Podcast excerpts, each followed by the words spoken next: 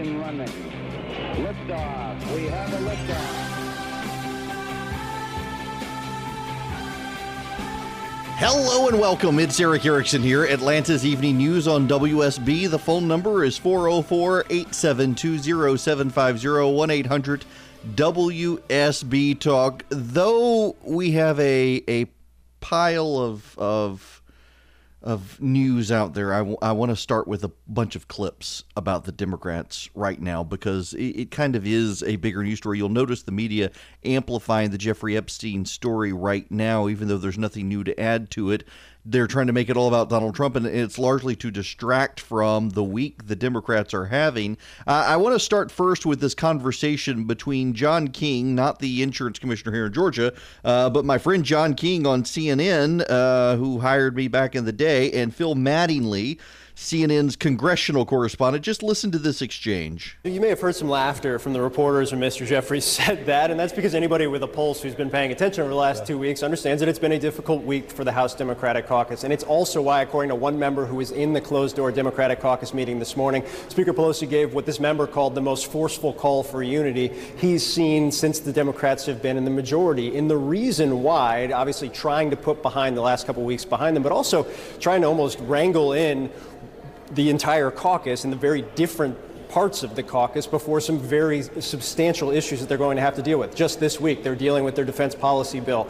Progressive Democrats are upset that it spends too much money, even though it's $20 billion less than what the administration wants, even though the administration uh, has already threatened a veto for it. That puts them crosswise, obviously, with more moderate members. There's also the minimum wage bill. Democrats moving forward on a $15 minimum wage. Moderate members have been concerned about the impact on small business. Progressive members don't want to hear that. On top of all of it, there is the budget and spending caps deal that's been going on for a while where all of these members are likely going to have to support the speaker in her very kind of thorough, multidimensional negotiation with the administration. What this all means, and I think part of it you can attribute to just growing pains. Part of it you can continue, contribute to new members who don't necessarily understand what other members are going through in their districts. And that, I'm told from some, one person in the room, was the point the speaker was trying to make this morning. A lot of these members who have raised a lot of the concerns, uh, including some of the tweets that have gone back and forth, come from very safe districts. Those aren't the districts that make the Democrats the majority in the House. Those aren't the districts that make the speaker the speaker of the House. And so she basically said, said today, keep it all in the family. The reality is, John, if they can't kind of bring things back together right now, it's going to get more and more difficult and it's going to undercut them in their negotiations with the administration going forward. And I think everybody's aware of that. We'll just have to see what happens going forward. Yes. Isn't it nice to have the media covering Democratic disharmony and, and disunity? Because they love to cover it with the Republicans. But Alexandria Ocasio Cortez is making it very difficult for the press uh, to be able to ignore the the lack of unity among Democrats on Capitol Hill right now. She has been uh, this this issue with tweets is uh, Alexandria Ocasio Cortez has been threatening through outside groups to primary certain members of Congress, including some of the New York congressional delegation. She really is the gift that just keeps on giving to Donald Trump. She she and her cohorts are threatening to primary moderate Democrats who are in swing districts to bring in more progressive members. Keep in mind the polling from ABC News on Monday. The ABC News Washington Post poll shows that President Trump would beat a socialist by six points. It would be a, a 49% win for the President of the United States against a socialist. That's actually pretty striking considering how unpopular everyone says the president is. He would beat a far left Democrat. And now you've got Alexandria Ocasio Cortez in the House of Representatives telling Democrats that they have to go even further left or else. She's willing to shut down operations on Capitol Hill. Well, what's not helping is some of the presidential candidates out there as well. So here's Beto O'Rourke. Beto O'Rourke talking to an immigrant family decides to badmouth America, and there's a relevant question that needs to be asked here. This country was founded on white supremacy, and, and every single institution and structure that we have in our country still reflects the legacy uh, of slavery and segregation and Jim Crow um, and suppression, even in our democracy. It's really striking to hear a, a former elected member of Congress from a very swing district in Texas say that the nation was founded on white supremacy. Now, I, have got a question, and this question needs to be asked to Beto O'Rourke. Why are you not stepping aside and endorsing Kamala Harris or Cory Booker? If the nation was founded on white supremacy, and even within our democracy today, the legacy of Jim Crow and segregation and white supremacy are interwoven into our democracy. Why is he a privileged Irish white guy who appropriated a, a, Hispanic nickname to try to make himself sound like he was Latino. Why is he running? I wonder if any reporter is going to ask him that. Will Will any reporter ask Beto? Their darling from 2016. My my, how how the tables have turned on Beto O'Rourke, and he knows it. And so his strategy is to say more and more outrageous stuff to try to hope to get attention. The attention he's getting, though, isn't very flattering. And meanwhile, they're all piling on poor old Joe Biden. But it gets even worse for them. Robert Johnson, who has kept a very low profile over the past few years, was found by CNBC in Paris, France, near the Eiffel Tower. Okay, Robert Johnson was the founder of BET. He was a prominent supporter of Barack Obama back in the day. He was a prominent supporter of Bill Clinton. Uh, he he really he was one of the people who took some of the the syndicated or some of the the shows, the 30 minute sitcom shows that uh, cater towards black families on NBC and others, the Cosbys and, and the like, and brought them into syndication on BET, built an entertainment empire, particularly focused on black audiences. He, over the years, has really helped promote a lot of Democrats who were committed to improving the lives of black Americans. He was a huge supporter of Barack Obama. So he's caught in Paris by CNBC. They have their microphone. They conduct an interview with him. Here's what he has to say. Well, I think the economy is doing absolutely great, and it's particularly reaching into populations that heretofore have had very bad problems in terms of jobs, employment, and the opportunities that come with full employment. So African American unemployment is at its lowest level, uh, Hispanic unemployment, women. So I, I give uh, President Trump, and I've said this before on Squawk Box, I give President a lot of credit for moving the economy in a positive direction that's benefiting a, a, large number of Americans. I think the tax cuts clearly helped uh, stimulate the economy. I think business people have a little bit more confidence in the way the economy is going, and I think it's beginning to have some impact globally. Uh, we still have some issues to deal with with the China trade negotiation issues, but overall, if you look at the U.S. economy and you look at the number of people who are no longer in, in, looking for jobs, but uh, now sort of seeing the opportunities for job growth, uh, you got to give the president a, uh, an A plus for that. Walk me through what happens next in Europe. Well, so you have the founder of BET telling Americans they have to give the president credit for an economy that the Democrats are now trying to talk down. You have Beto O'Rourke out saying that the country was founded on white supremacy and is bad. You have the House Democrats fighting with each other over where to go next. You have moderates in the House Democratic caucus worried about their reelections in 2020. You have the Democrats having failed to make stellar recruitments across the nation to challenge Senate Republicans. That that gives rise to another story of the day we need to discuss, and it's relevant to all of this. The mayor of the city of Clarkston, Ted Terry, is going to run for the U.S. Senate. Ted Terry is a hyper progressive partisan. He actually grew a resistance beard, came to fame really nationally because he went on that Queer Eye for the Straight Guy show where they made him trim his resistance beard, as he called it. Now, he is in favor of um, sanctuary cities, he's in favor of full legalization of marijuana. Uh, he is. Uh, a hyperactive uh, partisan environmentalist. He is a very partisan progressive, and he's going to jump into the Democratic primary. And he's got some national fame because of having been on the Queer Eye show. And he's going to challenge Teresa Tomlinson. Meanwhile, in Kentucky, you've got Amy McGrath is running against Mitch McConnell. Uh, Mitch McConnell has the lowest polling of any of the Republicans right now in the Senate up for reelection, largely because he has made some difficult moves that have hurt him politically in Kentucky. Uh, and partly because it, it's fanned the flames of the whole resistance movement. And so now you've got Amy McGrath r- running against him, who is a super, super progressive. I want to play this video. These are clips of Amy McGrath um, that the Mitch McConnell campaign, Cocaine Mitch, put out about her. This is her in her own words. I am further left. I am more progressive than anybody in the state of Kentucky. Now, what the, the quote there, because it's kind of garbled, it's I am further left. I am more progressive than anybody in the state of Kentucky. And I think the wall is stupid. I mean, I really do. It's a waste of money. This is what we need in this country. They're here. They're not going anywhere. Let's let's bring them in. Yes, I would support a move towards universal health care. If we were to start 15 years ago, 20 years ago, and build a healthcare system from scratch, I think, my opinion, single payer is the way to go. I don't think government should be involved in making decisions on a woman's body. So you think a woman on the way to the hospital to give birth could decide to abort it instead?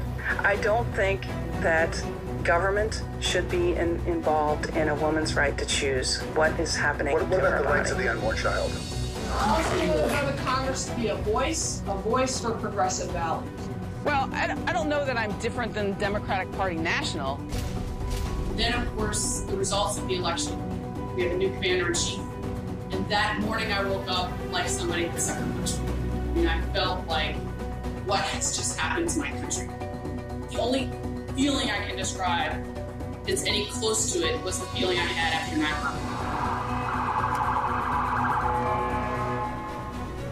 I am further left. I am more progressive than anybody in the state of Kentucky. more progressive than anybody in the state of Kentucky and thinks that the election of Donald Trump was like 9 11.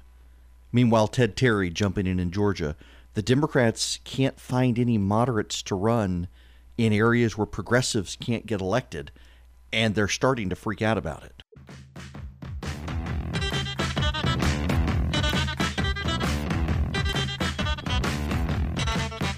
The phone number here is 404 872 0750 1 800 WSB Talk. Jerry in Johns Creek, welcome to the program. How are you? Good, Eric. How are you? Good. Enjoying the show once again. Thank you. Hey, uh, real, real quick. Um, I, you know, with all these promises by Democrats, uh, would it not be very easy for President Trump to jump all over this health care thing? Um, I mean, today the numbers came out for um, the Department of Health and Human Services last year, which they they cover Medicaid and Medicare. Last year they spent 1.1 trillion dollars covering 75 million people.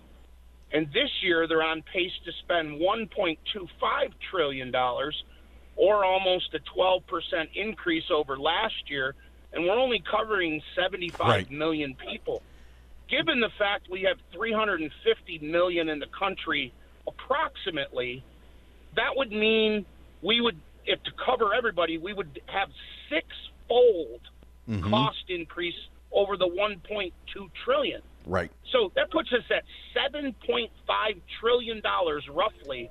With a $22 trillion healthcare. national debt as well. Yeah, listen, I, I think what the Trump administration is doing here is they're waiting for this case in Texas. Uh, remember, you had a, a court in Texas over said Obamacare was now unconstitutional because the individual mandate was scrapped. It has gone before the Fifth Circuit Court of Appeals to a three judge panel, which held hearings yesterday on it, and two of the three judges uh, were pretty clear. They think that because the individual mandate is gone, that Obamacare is now unconstitutional. Uh, most people think they're still going to find a way to uphold at least part of it, but the administration doesn't want to do anything yet. They don't want to come out with plans until they know what the what the court is going to do. Um, Daniel, we got less than a minute, but I wanted to squeeze you in here.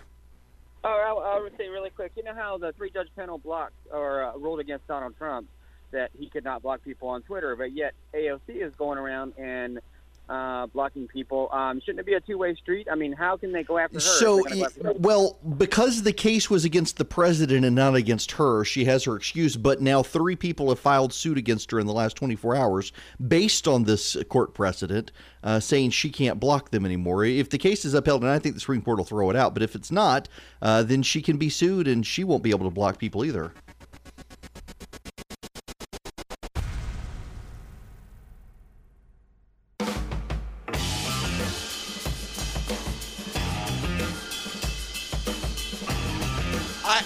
Just have a question. How do you, how do you, in, if you're driving an armored car, how, how do you let that much money fly out of the back of the armored car? This is something out of a movie. I didn't know this stuff happened in reality. And I, I, I I'm assuming there's got to be insurance or something involved. But uh, yeah, you know, so there were so many people who got video of what was happening that the police say they're looking at the license plates to see if they can and they're they're using the the overhead traffic monitor video cameras if they can get good resolution to try to find the people who took the money. Uh, listen, I, I'm tempted to be in the finders keepers camp on this. I just the the whole thing is ridiculous. Uh, how, how do you how do you lose that much money out of the back of an armored car? Apparently, it's oh my goodness gracious. Okay, all right. Joe in Holly Springs, you're going to be next. Welcome. Hey there, Eric. Nice to speak with you again. You too. Hey, um, you mentioned uh, good old uh, Mitch McConnell earlier, and I'll tell you, I've never been impressed with the guy. It's not because I grew up in Indiana and we're natural rivals, but ha- has he done anything in the last six, eight years that maybe the average schmo didn't know about? I mean, isn't Listen. there somebody better that could be leading the Senate? I am a I'm a long time critic of Mitch McConnell's. In fact, I, I'll tell you, uh, when I was at Fox News, I endorsed Matt Bevin against him in 2014 and got pulled off the air because his wife was on the board of News Corp and complained so much to Roger Ailes uh, that he took me off the air for bad mouthing Mitch McConnell. Not even on not even on, on Fox News. I was writing about him at the time at Red State and talking about him here on this radio program. And so his wife had me pulled from Fox News for it. I'm, I'm not a huge fan of his, but I do have to say that in the last two years, he has been very, very smart in how he's handled Democrats through the uh, operations process in the Senate, and he's taken a lot of blame for things that others did not want to be blamed for. So in that sense, it's good.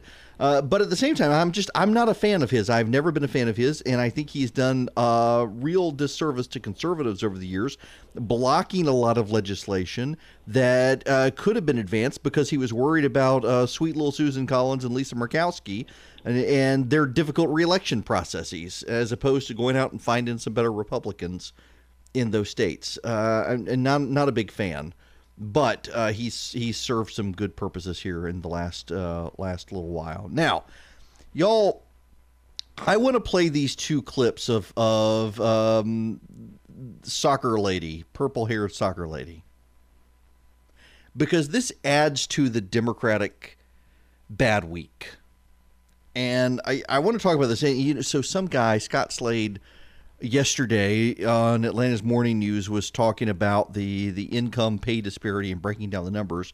And some guy got on Twitter, maybe you, you I'm glad you corrected the fact that and here. Oh my goodness.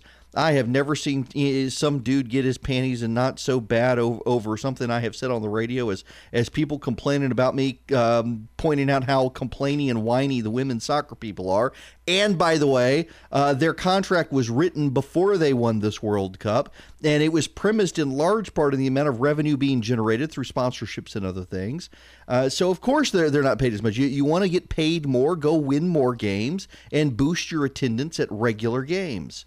By the way, there was also involved in this contract, which people don't understand, is that the uh, they took a better guarantee of assured monthly payments over the potential for larger bonuses, but with less regular take-home pay.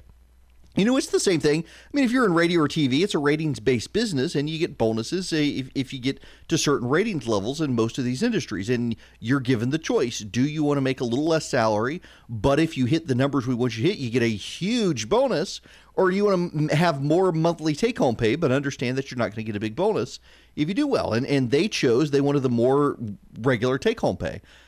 Well, you know what? Their bonuses aren't as big and their contract was structured at a time that the men's revenue was doing much better. And by the way, the women's revenue is doing well now, but it's still guaranteed it's going to keep going. The men still bring in more sponsorship money.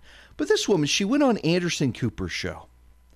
And I mean, are there other members on the team? Because she's made this all about herself, completely overshadowed her teammates, some of whom actually disagree with her but she's making it all about herself and she's making it so partisan she's doing it in such a way it's going to wind up hurting women's soccer even more than it already has because she's going to turn it into a partisan affair that other that the men's soccer players are smart enough not to do. Let's let's begin with this clip again. This is is uh, Megan, what's her name from you the the soccer team on with Anderson Cooper. To constantly look within and challenge ourselves to be better, so everyone else can be better around us. Do you? Uh, I know you've been invited by I think uh, Congresswoman Alexandria Ocasio Cortez. I think uh, Nancy Pelosi. Shout out Shout out AOC. So does that mean is that an invitation you're taking up? Nancy Pelosi has said you know you would uh, be welcome to a bipartisan congressional thing. Um, do you plan on going to Washington in one one way or another? Yes, definitely. Um, and I think even just the conversations with the teammates that I've had, I think everyone is interested in going to Washington. I think we've always been interested in going to Washington. Um, this is such a special moment for us, um, and to be able to, you know, sort of leverage this movement and talk about the things that we want to talk about, and to celebrate like this with um, the leaders of our country is an incredible moment. So yes to AOC, yes to Nancy Pelosi, yes to um, the bipartisan Congress, yes to Chuck Schumer, yes to anyone else that um, wants to invite us and have a real substantive conversation um, and that believe in the same things that we believe in. Uh, by the way, and that believe in the same things that we believe in. Before you came out on it, you probably didn't hear Bernie Sanders uh, said that you should get equal pay. Oh yeah, yeah, yeah, yeah. Bernie Sanders now wants to jump on the bandwagon. Bill de Blasio, the mayor of New York today, said that if he's president, they will get equal pay. How, how, how do you do this with a private contract? But did, did you hear what she said there? She, she wants to give a, a shout out to Alexandria Ocasio Cortez. She and she wants to she wants to meet with people who agree with what they believe in this comes after saying she will not meet with the president of the United States, that he's divisive. He's mean, he's divisive. We're not going to meet with him. We only want to meet with people who agree with us. By making this partisan, by the way, by complaining incessantly about how unfair it all is. Good Lord. I mean, it, it, it's like having a, a permanent backseat driver complaining about everything you're doing in the car. I mean, the, women's soccer cannot win and be happy about it. They've got to win and complain. We don't get paid enough. This is unfair. We're we're bitter and angry. I just come on. You just won. Let the partisanship go. The the president's not making any of this political. It's the soccer team making it political. I couldn't care less about women's soccer. It's not even the same game as men's soccer, and yet they want to be treated as equally and, and paid just like the men's soccer. No. No, this team got beat by under 15 year old boys in Dallas, Texas. It's not the same thing. And if they're going to make it all partisan and, and take a side and say we're not going to meet with people who don't believe what we believe and who disagree with us, well, I got no time for them.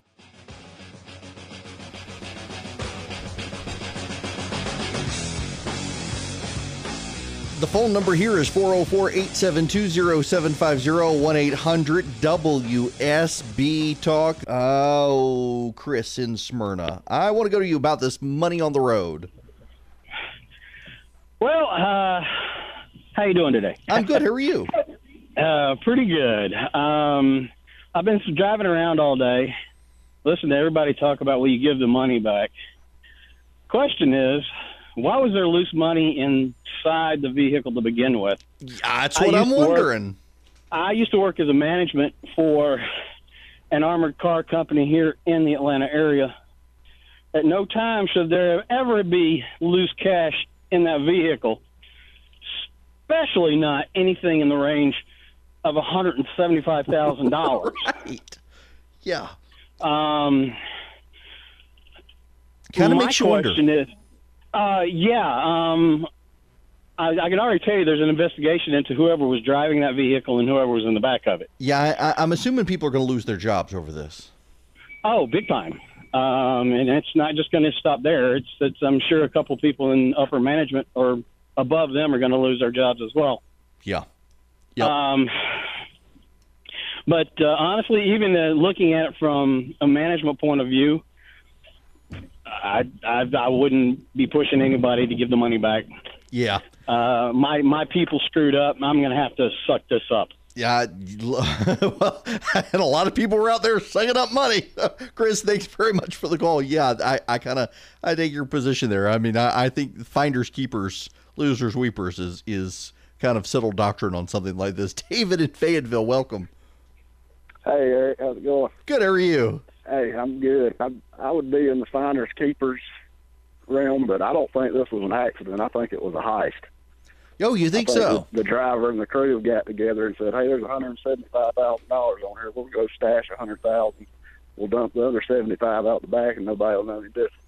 Oh, I like the way your mind works. This this is something out of a book. So, Conspiracy theory.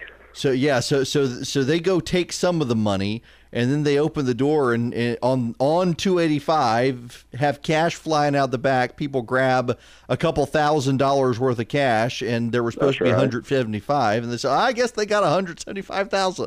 I see the way yep, your mind yep. works on this. Yep, that's what I'm thinking. That's pretty sneaky, David. I never want you driving an armored car for me. All right. This is true. I All right. appreciate it very Thanks much. Yep. 404 872 0750 1 800 WSB Talk. We got to move on when we come back. Uh, we got the Democrats beginning the attack on Joe Biden over doing what? Retiring from public service and getting rich off speaking fees. They were okay with Hillary Clinton doing that.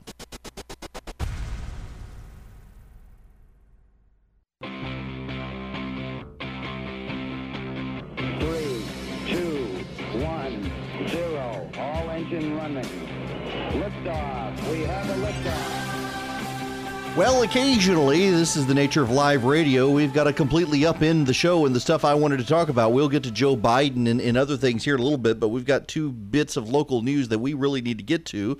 Uh, one of which you, you've heard mentioned briefly in the newscast. Uh, the details are coming out. Uh, the AJC just putting this up on their website uh, that we may have lost Amazon's second headquarters, but Amazon is now committed to a thousand new jobs in Georgia. They're building a 700,000 square foot facility. Think of your average shopping mall that's about the same size. Uh, this is going to cross over from Gwinnett uh, into DeKalb counties where the land is. It's going to house workers who are going to pack and ship customer orders. So that means, you know what this means? Atlanta probably is is the, the metro Atlanta area. And in the middle Georgia area, because they're building one down there as well, just south of Macon, there's a huge, huge Amazon distribution facility they're building. And so that means Middle Georgia and uh, the Metro Atlanta area should within the year or so, well, Middle Georgia is going to be opening, I think, in another couple of weeks. This one will be put off for a while, but going to have same day delivery from Amazon. All the places that get these distribution facilities tend to get same day delivery. Uh, and this is going to be a big one. Now, what's so interesting here? Uh, Governor Kemp took over the luring of this project. Uh, Nathan Deal had had started on it. The, the governor's office announcing this job, er, announcing this project, a thousand jobs created, seven hundred thousand square foot facility. It's going to be massive, massive, massive. It will make Amazon one of Gwinnett County's largest private employers, and it's just it's going to create a lot of jobs. Uh, this is it, it, Amazon's expected to spend about two hundred million dollars on the facility. It'll produce one point five million dollars in annual tax revenue for the Gwinnett County area. Uh, this is a really big deal. Now, where is it going to be? It's going to be just south of US 78, uh, the West Park Place Boulevard. Uh, it's the tw- uh, there will be a 12 acre chunk in DeKalb County. Uh, and uh, this is just this is crazy. This this is a really really big deal. The ARC, the Atlanta Regional Commission, and the Georgia Road and Tollway Authority have approved the project. There are going to be fifteen million dollars worth of road improvements around it to make it happen. Uh, it's going to be a very big deal for that area of the state, a very big deal for Metro Atlanta if they do roll out same day delivery because of it. It'll be a giant, gi- again, we're talking mall size. We're talking mall size, 700,000 square feet. It is going to be a massive 24 hour operation to distribute. This is going to be not a fulfillment center per se, distribution facility. This is where Amazon's going to house their goods in the southeast. They're also building one in Middle Georgia as well, which means they're trying to expand their rapid delivery presence in the southeast by putting it there on the 85 corridor north of the city very intriguing for what Amazon has in mind here. Uh, but again, this story just rolling out. If you're just tuning in, this is very big news for Georgia, very big news for that part of the state. Uh, Amazon creating a thousand new jobs, building a 700,000 square foot facility, uh, bridging Gwinnett and DeKalb County. They will have workers there 24 hours a day, packing and shipping customer orders. There are also going to be employees there handling finances, information technology, and other roles. So uh, there, were, a lot of these jobs are not going to be high pay jobs and high skill jobs. And we don't know that Amazon's going to air condition this facility. Some of their facilities don't have air conditioning. In fact, you read some reports of people working in these Amazon facilities that they're pretty awful reports of what goes on in there. Uh, but they are going to be good paying jobs, even if they're not high paying jobs. They're going to be reliable jobs and Amazon's going to be a big private employer in the state of Georgia, both in Middle Georgia and the Gwinnett County area. Now, one of the things that potentially is going to implicate, though, and, and why the uh, Georgia Rail and Transport Authority is looking at $15 million of improvements is it's going to mess up traffic bad having thousands of people coming in and out of there every day. Now, there's other big breaking news that's happening now. Steve Henson is not going to seek reelection in 2020. You're wondering who Steve Henson is? Well, he's the Senate Minority Leader. He is the only white male Democrat in the state Senate, and he's retiring. He's not going to quit, he's just not going to seek reelection. Uh, he was challenged in 2018 by Sabrina McKenzie. He finished 111 votes ahead of her. She was an unknown Democratic challenger. He says that's not the reason he's leaving. I'm sure it has something to do with it, though but he says he's over 60. He's got to deal with um, his real business. He's got to deal with personal matters, and he wants to try to help the Democrats pick up seats next year without having to worry about himself. Uh, so now his district includes Stone Mountain and Clarkston and DeKalb County and stretches into Gwinnett County. It is a very big deal. He leads uh, 20 Democrats in the state Senate. Uh, majority of his caucus are now women, which is a big Democratic shift. Um, the other men in the Senate caucus are uh, black men. He's the only white guy in the Democratic caucus. He's been there since 1991. Uh, then he ran for state labor commissioner and lost to Michael Thurmond, and then got back into the state senate. Uh, this is a big shakeup in state Democratic politics for Steve Henson to be leaving uh, as the state senate leader. But you can be sure that uh, he was going to be challenged and possibly beaten in 2020 in a Democratic primary, having only come 111 votes ahead of his uh, primary challenger. This is this is actually a, a very interesting uh, shakeup of the Senate Democratic Caucus. I, I bet Jen Jordan's going to want to be the Senate mi- minority leader, and you can bet the Atlanta media is going to fall all over themselves to help her. of course, she is the media darling these days. Every time she opens her mouth, you can positively watch the the flushing of, of faces within the Atlanta media. It's really kind of embarrassing to watch. Uh, she can do very much like like they treated Stacey Abrams. Um, she can do no wrong. Although I, I, would say that in the Atlanta press corps, Stacey Abrams got more critical treatment uh, than Jen Jordan does. Uh, I wonder why that is. Well, wonder, wonder why Abrams doesn't get nearly the flattering coverage that, and I think objectively so. I'm, I'm not trying to be flippant here. I, I, I do actually think this is true. Uh, Abrams has gotten far more critical coverage uh, than than Jen Jordan, uh, not just because she was on the stage longer and ran for governor. She's just it, it, she never gelled as well with the Atlanta media, although they loved her more than Brian Kemp. Uh, but man, uh, Jen Jordan can do no wrong as far as people in the Atlanta media are concerned. It's always fascinating to watch. All right, I you know I was going to make this point, but man, uh, Jr. and Norcross, I'm going to let you make this point. Holy cow! I mean, well, I know you'd do it better than I would, but I mean, what what happened to Amazon? If they lost their soul, don't they know we're a bunch of Neanderthals? You know, right wing reactionaries that uh, you know prosecute women for having even thinking about abortions. What what's what happened? Clearly, clearly anti-women. I mean, this this is Yeah. if Amazon's coming to Georgia, they must hate women. Uh, I guess, huh? Yes, uh, nobody better tell Alyssa Milano. She she she might just lose Yeah. it. oh my gosh! Yeah. this, this is. I mean, I- have they no soul? What's I, I, no apparently, core beliefs? y- y- Jeff Bezos apparently he- he'll he'll sell out for anything these days. So Come- I guess so. And coming she, to Atlanta. too. I mean, I know I know Governor Kemp didn't give away the house as far as tax incentives and stuff, right? Uh, not that I know of. This is mostly Gwinnett and DeKalb gi- giving away the farm, not the state giving away the farm on this one. Okay. Uh, let, let the Democrats All do it. But you, you know, who knows? May, maybe Amazon will figure out a way to do mail order abortion service, and they'll get right again with Alyssa Milano with the go. Well, Hollywood just crowd. just keep my six percent sales tax in Gwinnett County, and I'm happy. Don't hold your breath on that one. Listen, Jr. Thanks very Oh, come much. on now. Yeah, I'm glad you made that point. Yes, uh, Amazon coming to Georgia after the fetal heartbeat legislation. Those Neanderthal troglodyte conservatives at Amazon. I'm sure Alyssa Milano will have something to say on this.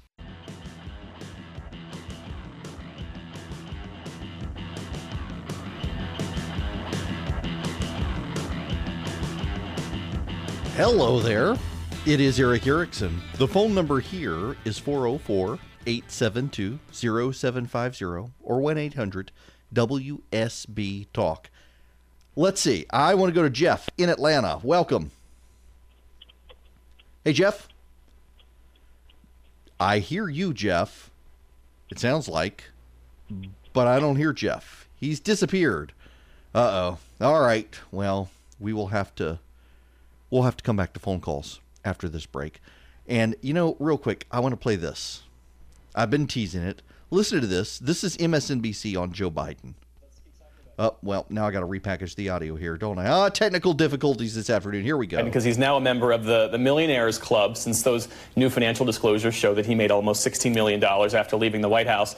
And look, nobody is begrudging Joe Biden for his success, but how does he juggle that while still positioning himself as the guy who can relate to middle class working voters? Do you know Joe Biden was the poorest member of Congress for decades?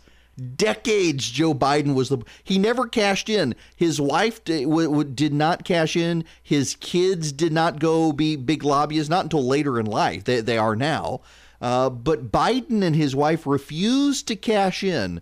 And now that he's retired, he's out of government service. He's been making 15, 16 million dollars in speeches. And now they're out to get how can he relate to the little guy that he's been his entire life?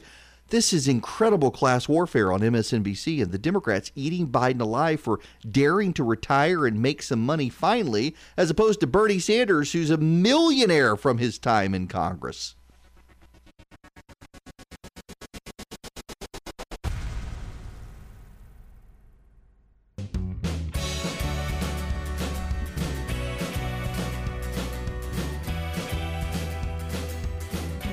Hello there. The phone number here 404-872-0750 1-800-WSB Talk. Uh yeah, let me go to here. I want to go to Barbara in Canton before I talk about Acosta. Welcome Barbara, how are you? I'm doing great. How are you this evening? I'm good. Good. Um, my question is, and I've called into Pete Spriggs. He's the program director Uh-huh. and left messages before because if you pull up StaceyAbrams.com, under her name it says governor. Uh-huh. Does not say for governor. Does not say running for governor. Doesn't say maybe governor in 2025, whatever. It says Yep. governor. Oh, I see, I see, I see, I see. That that was actually her campaign sign, that logo. She also used that in her campaign sign. Oh yeah, but this is a site that's been updated. If you scroll down, Oh, I see. Speech Yep. Yeah, gave. yeah. So this is an updated site. Right.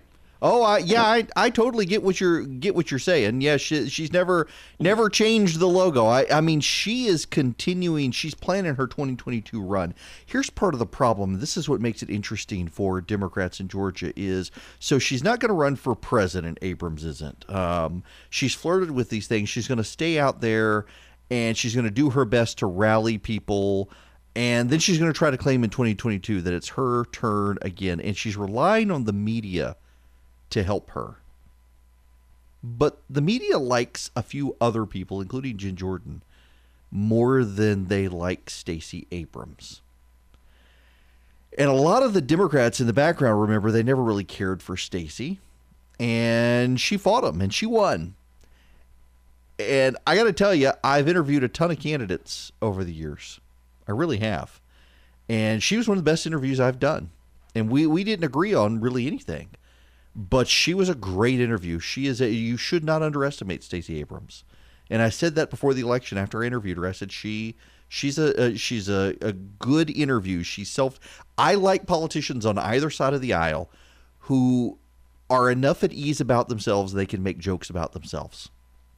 And the reason is because I have spent now gosh, 20 years in politics. And it is amazing how few politicians are willing to joke about themselves. And that's a tell. Those who aren't willing to joke about themselves, who who can't just be relaxed and in their own skin, tend to be the ones who they're just they're not they're not good on the campaign trail ultimately. They're they're not good people people and, and often they get elected and everyone who runs for office in any way is, is slightly idiosyncratic, myself included. I ran for office and got elected. But those who, who have enough self deprecating humor are the more grounded of the politicians. And, and uh, it doesn't matter either side of the aisle. Um, I can find a way to relate to them. And Stacey Abrams, for all of her dogmatism and, and far left progressivism that I vehemently disagree with, and, and really it, it, it, it actually does make me mad the way she has portrayed herself after the election, uh, casting aspersions on people and trying to, to sh- uh, stoke racial dis- discord in the state just for, for her benefit. You can't underestimate her because she's a politician who's able to be self-deprecating, and that means she is a politician who who tends to have her head on straight as opposed to some of these others. And there's a real anti Stacey Abrams establishment within the Democratic Party in Georgia you would not know exists because they're disciplined enough to keep quiet about it. But it's there and it's growing. And I don't know that she's a shoe in in 2022 for the Democratic nomination. But yeah, this this site, the Stacey Abrams site, you go to it says Stacey Abrams governor. That's her campaign logo. She's just never updated her campaign logo. It's, it's clear to me she's going to run again in 2022 against Brian Kemp. Now, Greg in Stone Mountain, how are you? I'm good. How are you, Erick? Good. So I live in the neighborhood right behind uh, on West Park Place. Mm-hmm. Uh, totally disgusted by Amazon and what they're doing. First of all, the land that they cleared out and the displacement of all the animals around there. Uh, I have a little bit of chunk of forest behind me and I've got a lot more deer activity and whatnot. And of course, I've seen a lot of dead deer, so that frustrates me. I'm not some environmentalist wacko or anything, but not happy with that. But I actually met a guy because of the industry that I work in that is involved in this project. Mm-hmm. And the whole thing of them having supposed or going to bring 1,800 jobs or somewhat is not true he says it only ends up being a hundred or so jobs in the factory there. Everything is basically going to be automated. Hmm. Um, and this whole deal went down when Amazon was hunting for a headquarters, and when uh, certain states didn't get the HQ2 project, they said, well, for tax incentives, we'll build these distribution centers here and whatnot. So the only people getting rich and making money is obviously Amazon and polit- and the politicians uh, in Gwinnett and DeKalb County. Well, and and uh, just for perspective, these are not going to be the, the high paying jobs either. Of those that are there because um, they are mostly going to be distribution warehouses. Now, it, tell me again, it, it's, it's what is the location? I, I'm trying to pull it up on the map as well. It, it's I know it's it's north of Highway 78 and uh, west what Whatchamadiggee? West Park Place. Yeah. Uh, road, literally, Erick, no joke. I'm driving. I'm about to pass it right now. okay yes okay so so just so so people know where this is it is on the backside of stone mountain Yeah. So if you were going, uh, what is it, east on 78, the exit right after the Stone Mountain exit. yeah yeah yeah yeah yeah okay I, I i i've got it up on the map right now yeah there's that uh there's the the walmart supercenter there there's the hobby lobby um Yep. there's the yes the the rack room shoes is over there yes okay okay okay now i know right So where this is backside of backside of stone mountain Yeah, and for the most part, this is all going to be robotics, uh, robots doing all this stuff. Very, you know. Yeah, you know that that's what a, a lot of it is now. Is is it's more and more robots going in, into these places. They're they're really. I'm sorry. Uh, my buddy Fred just texted me and said, "Hey, hey, for some of us, that's the front side of Stone Mountain." okay, for yes, okay, fair point. For those outside the perimeter, it's the it's the front side of Stone Mountain. If you're if you're headed from Atlanta, it's the back. I better let you go there before I get in trouble, Greg. But thank you for that. Y'all know where I'm talking about. Um, very near the the Stone Mountain Golf Club. Um, that area. yes, on that side of Stone Mountain. That's where it's going to be. Clearing a lot of land over there to make this thing happen. And yeah, there, there's going to be a, a lot of heavy automation in the facility as well. Uh, there, there absolutely will be.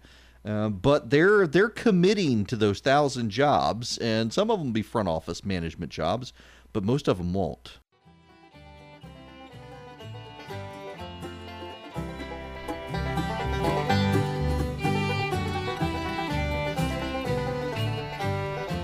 I, I've got to remember to have my friend Ryan on at some point to talk about climate change and whatnot. He is a PhD meteorologist, uh, research fellow. The guy's just just brilliant, absolutely brilliant, uh, and he's made his profession in meteorology. And this exchange he had with a uh, left wing hack reporter blew up today. She's running a story that this hurricane developing in the Gulf of Mexico is proof of climate change, and he says no, it's not.